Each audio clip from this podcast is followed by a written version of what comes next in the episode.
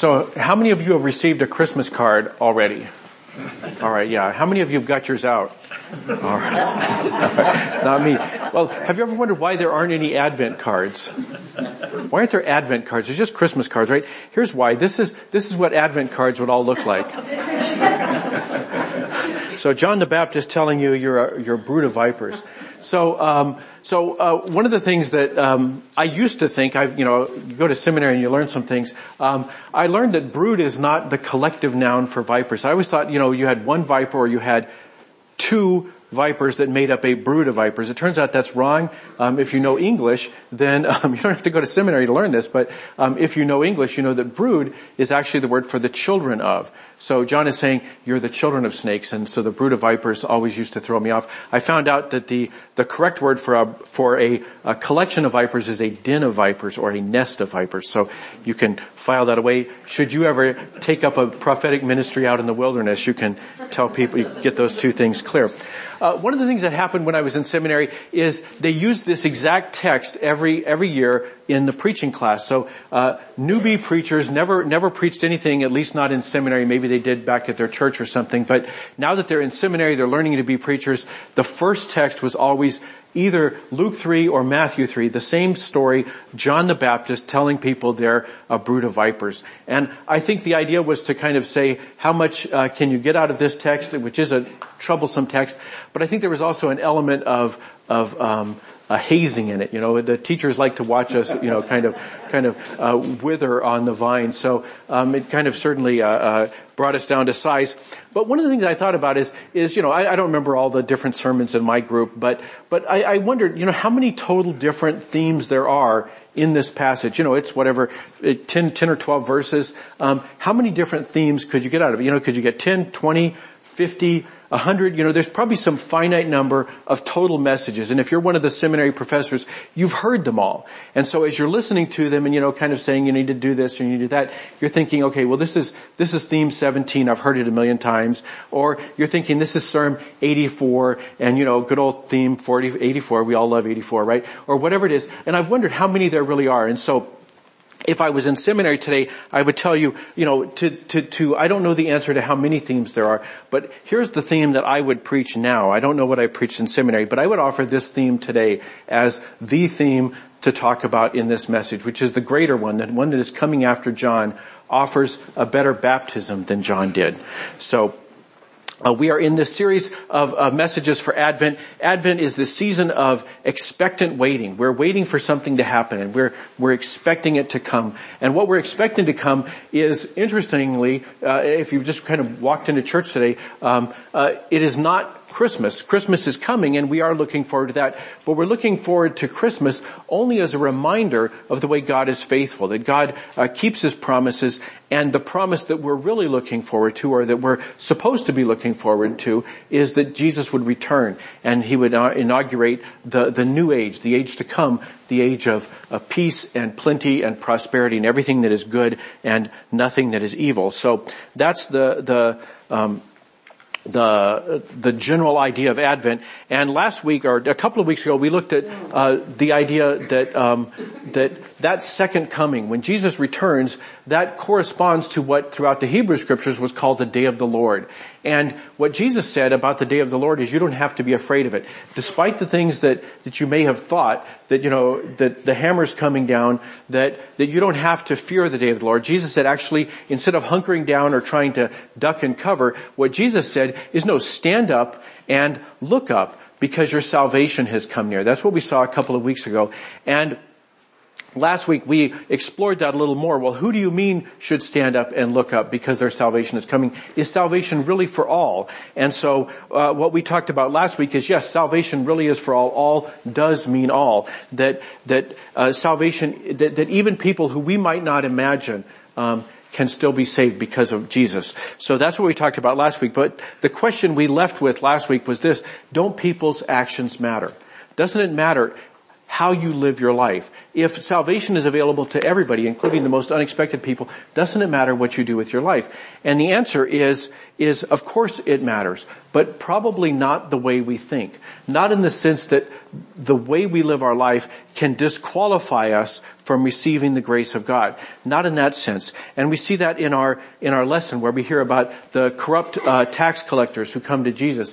Now for us a tax collector is a pain in the neck, but they're not corrupt. We don't assume that people who work for the IRS or the Department of Revenue here in the state, that they are corrupt because they've never shaken us down, right? They don't ever say, well look, we can make this bill go away if you just pay me a bribe, which they would have in Jesus' time. That was very common. The way the system operated is that, is that people could, could, had total arbitrary control over the, the tolls you paid. So when the corrupt tax collectors come to be baptized, everyone's kind of going, really? Even them?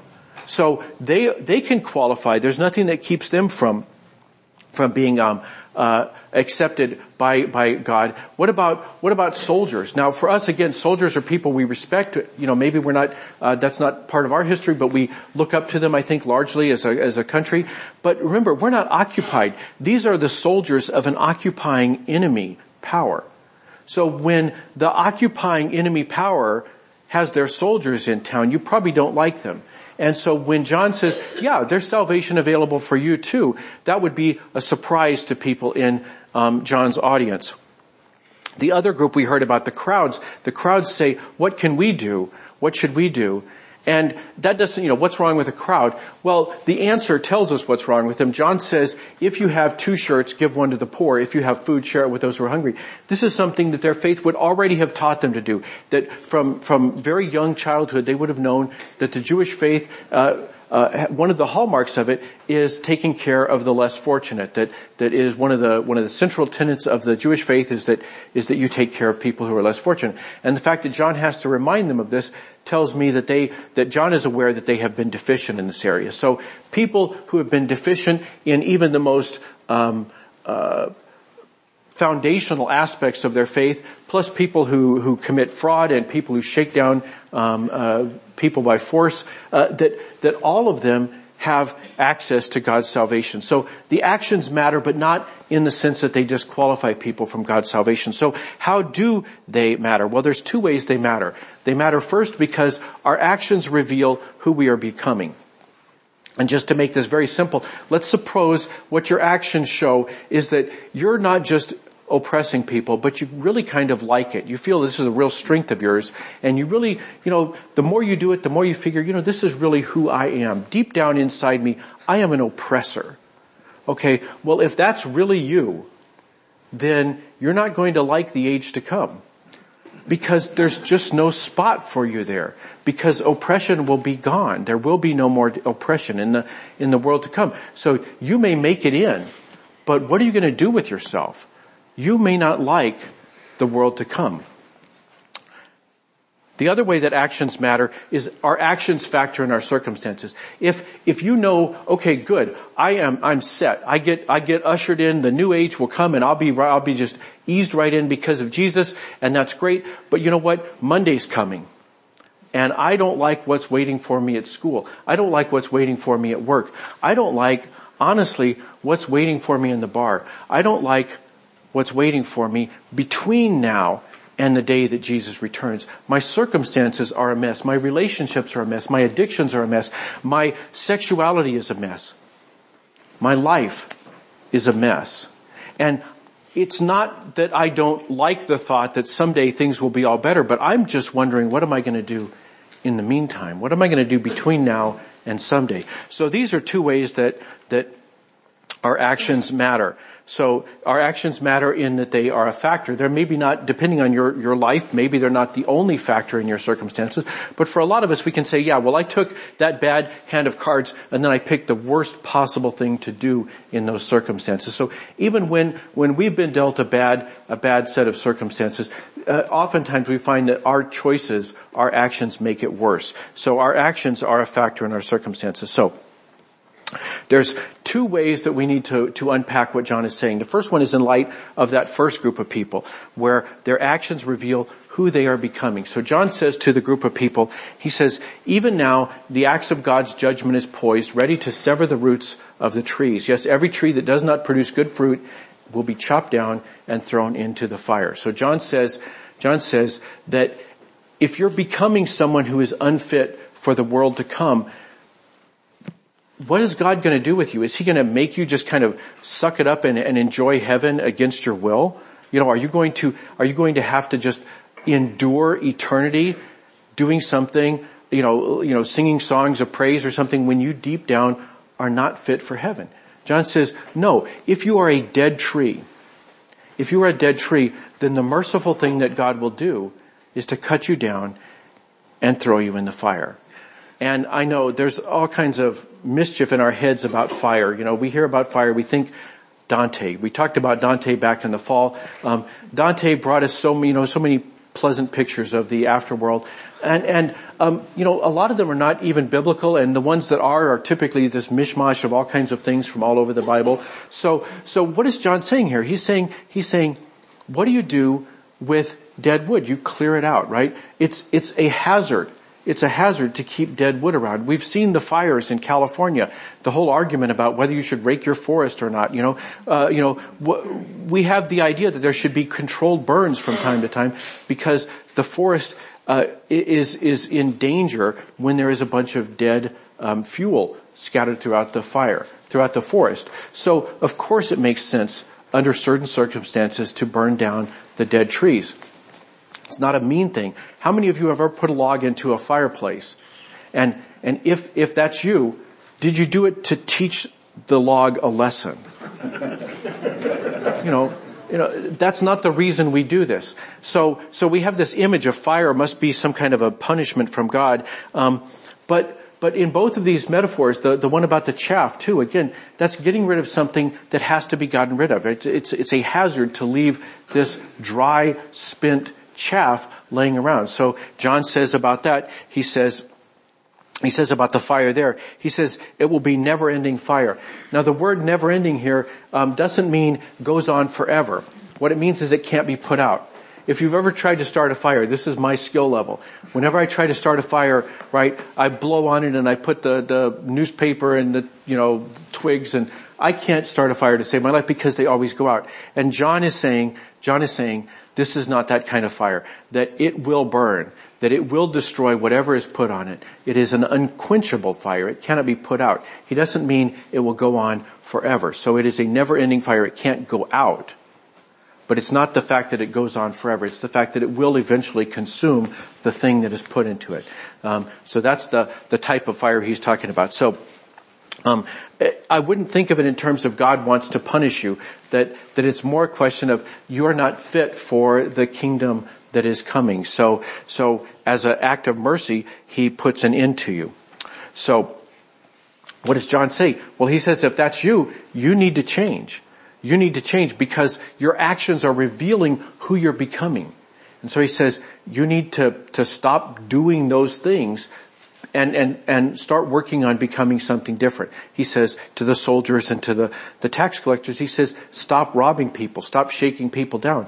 You need to change that because it will corrupt you. It will turn you into something that is no longer fit for the kingdom of heaven. So John says that to that first group, the people who, who are, their, their, their actions are revealing who they're becoming. The other group is the people who have circumstances, circumstances in their life um, that that because of the decisions they've made, or maybe the the way they've compounded the circumstances that were handed to them, that they are concerned not about uh, what will happen when Jesus returns. They're concerned about tomorrow. They're concerned about later today uh, because they're those are they, they have this immediate problem in their in their future that they're dealing with more than something off in the distant future. So what does John say to them? He says, don't say to them, we're safe for descendants, we're descendants of Abraham. And the reason they would have said that is because from the time they were very small, they would have heard the stories over and over again about how God had blessed Abraham. That, that they knew that, that Abraham was a friend of God. That God had this special place in his heart for Abraham, and they would say, we're kind of like Abraham too, right? We're related to him. We're just like Abraham. And John is saying to them, you're related to him, but you're not like him because Abraham trusted God. The central thing that they would have known from the time they were growing up, what made Abraham uh, capable of God becoming his friend is that Abraham believed the Lord. Abraham trusted God and the Lord counted it to him as righteousness because of his faith, because he trusted God. The thing that made Abraham suitable for God to work with, for God to bless in so many different ways is that he trusted God. So he tells them, if your circumstances are bad, if you're thinking, well, God always comes through, He came through for Abraham after all, He'll fix this somehow. What John says is yes, He will. And the way that that happens is you trust God. How do you trust God? They say, well, what, what, what are we supposed to do to trust God? And what's amazing about the lesson that he gives them, these instructions, is they are baby steps. These are not high hurdles. He doesn't say go on a pilgrimage and live in a cave at the top of a mountain for three years. He doesn't say, you know, crawl a hundred miles on your, on your knees. He doesn't say do, you know, anything that we might think, you know, if you're really in a bad circumstance, you have to do something, something amazing. He says, no, I want you to do some baby steps, some baby steps of faith. So what does he tell them to do? He tells the soldiers, be content with your pay. Quit shaking people down. He tells the tax collectors, don't collect any more than is legally authorized. He doesn't say quit your job. He doesn't say you're participating in a corrupt enterprise. You just have to get clear of it. You have to, you have to walk away. He doesn't even say that. He just says use your daily life as a, as an arena in which to practice your faith. To say, look, my life will continue even if I don't shake this person down. My life will go on even if I don't rob this poor fellow who's trying to, trying to make a living. Right? He says, use your, the circumstances of your life, even if they're not great circumstances, use those circumstances as an opportunity to trust God. And he tells that to the people in the crowd who ask about what should we do. And, and, uh, the way that we hear it, he says, he says, if you've got one shirt, um, if you've got two shirts, give it to somebody who has none. He doesn't say, if you've got one shirt, give that to the person who has none. He says, if you've got enough, if you've got enough that you can spare something, then give it to somebody else. And I have to tell you, by the way, yesterday I was so convicted by this passage, I went to my closet and I found some shirts that I can give away. Because, because, you know, it's not like that's been my practice over the past 10 years. It's like I never have more shirts than I need. No, I accumulate stuff that I don't need. And so I was convicted as I read this, that, that that's something that, that unless you take the, uh, make an effort, won't happen. So he tells them, do this. But he doesn't make it something impossible. He doesn't say, give your last penny to the poor. He says, if you've got enough to spare, give something to people who don't. So these are very, very modest things that he asked them to do. And they're, they're things that you can do no matter what the circumstances of your life are. You don't have to move to Jerusalem and, you know, become a hermit or anything like that. These are, these are everyday acts of trusting God. He says that's the way you act like Abraham's children. How do you act like Abraham's children? By trusting God. And when you do, God will bless you the way that he blessed Abraham. So I would say,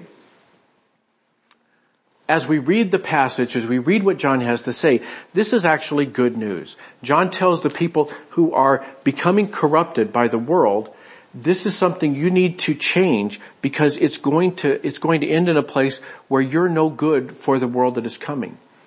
And he tells the people who aren't worried about the, the world to come, they know they're going to get there and that'll be great, but in the meantime, they've got Thursday to worry about. He tells them, why don't you treat Thursday as an opportunity to trust God? Because God blesses the people who trust Him.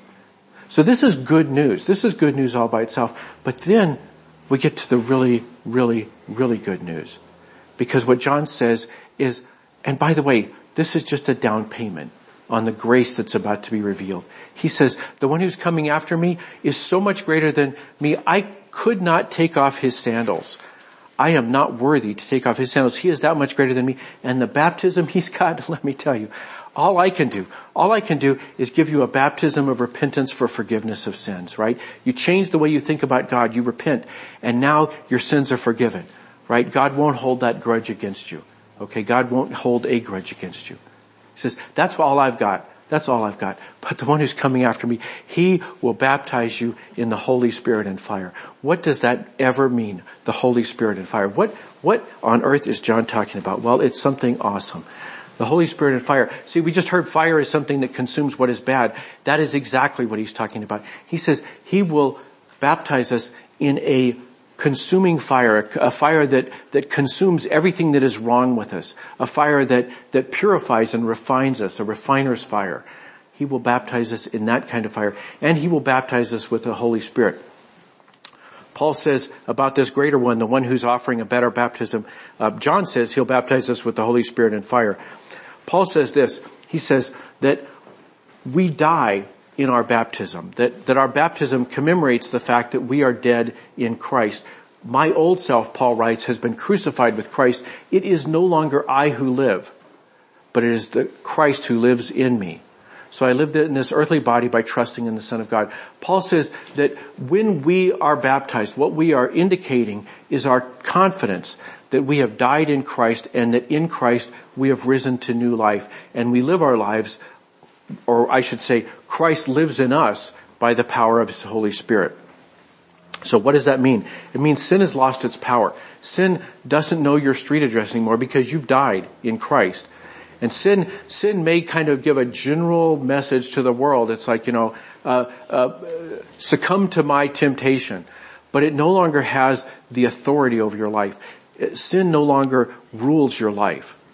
So you have the opportunity to overcome sin. And not only that, because the Holy Spirit lives in us, you have the power to overcome sin. You can be a different person. If you are finding yourself corrupted, um, if you are worried about your circumstances, it's not simply a matter of trusting God that because we are baptized into Christ, the Holy Spirit lives in us and we can live in His power. Jesus gives this parable talking about this kind of life because I think a lot of us say, well, I don't remember suddenly having that experience. Jesus says this. He says, the kingdom of God is like a farmer who scatters seed on the ground night and day while he's asleep or awake. The seed sprouts and grows, but he does not understand how it all happens. He says, this will sneak up on you. One day you'll do something and you'll realize the old self would not have done that. He says, that's what it's like. It will grow inside you until you no longer recognize who you used to be. That's how subtle it is. The kingdom of God is like a seed growing in secret. He says the earth produces the crops on its own. First a leaf, a leaf, a, a blade pushes through, then the heads of wheat are formed, and finally the grain ripens. Paul, Paul, the apostle Paul puts it a different way. He says the Holy Spirit puts this kind of, produces this kind of food in our life. Love, joy, peace, patience, kindness, goodness, faithfulness, gentleness, and self-control. He says these are the things that the Holy Spirit produces in us because the, the baptism that the great one, the, the, the greater one, the mighty one who follows John has, these are the things that we can expect because this is the baptism that Jesus taught his teach to give his disciples. This is what, this is what we are baptized into when we become Christians. So if your concern is your corruption, that, that you know that the world has left its mark on you, that you have not escaped unscathed, that because of that job or because of that relationship, you know that, that you're not who you need to be. And you say, if I continue down that path, I will not be fit for heaven. The baptism that John offers is good, but the baptism that Jesus offers is even better because it will purify everything that is wrong. God is waiting to jump into your life and begin putting things to right. We heard about the, the Son of Righteousness who is risen with healing in his wings. God longs to get involved in your life and begin healing the parts of you that are broken and hurting. But this is also a call to the church because our circumstances are sometimes things that that we have no control over. That that um, I had control a month ago, or six months ago, or five years ago, but now the bill has come due. And no matter how good the the the church that we belong to, the body of Christ that we are baptized into, no matter how good it is, it can't prevent all the things that are going to happen. It's not going to rescue every marriage. It's not going to break every addiction. It's not going to keep people from being depressed and it certainly is not going to keep people from dying. But what the church, what the body of Christ, the thing into which we are baptized can do is it can ensure that nobody goes through that alone. That you don't ever have to be in an emergency room by yourself. You don't ever have to be in a courtroom. You don't ever have to be in a prison by yourself.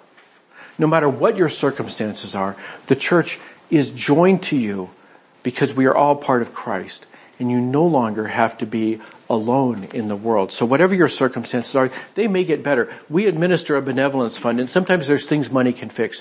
But even if this is something, the thing that you're facing is not something money can fix, it is something that you, you will have a companion with along the way. So what do we do?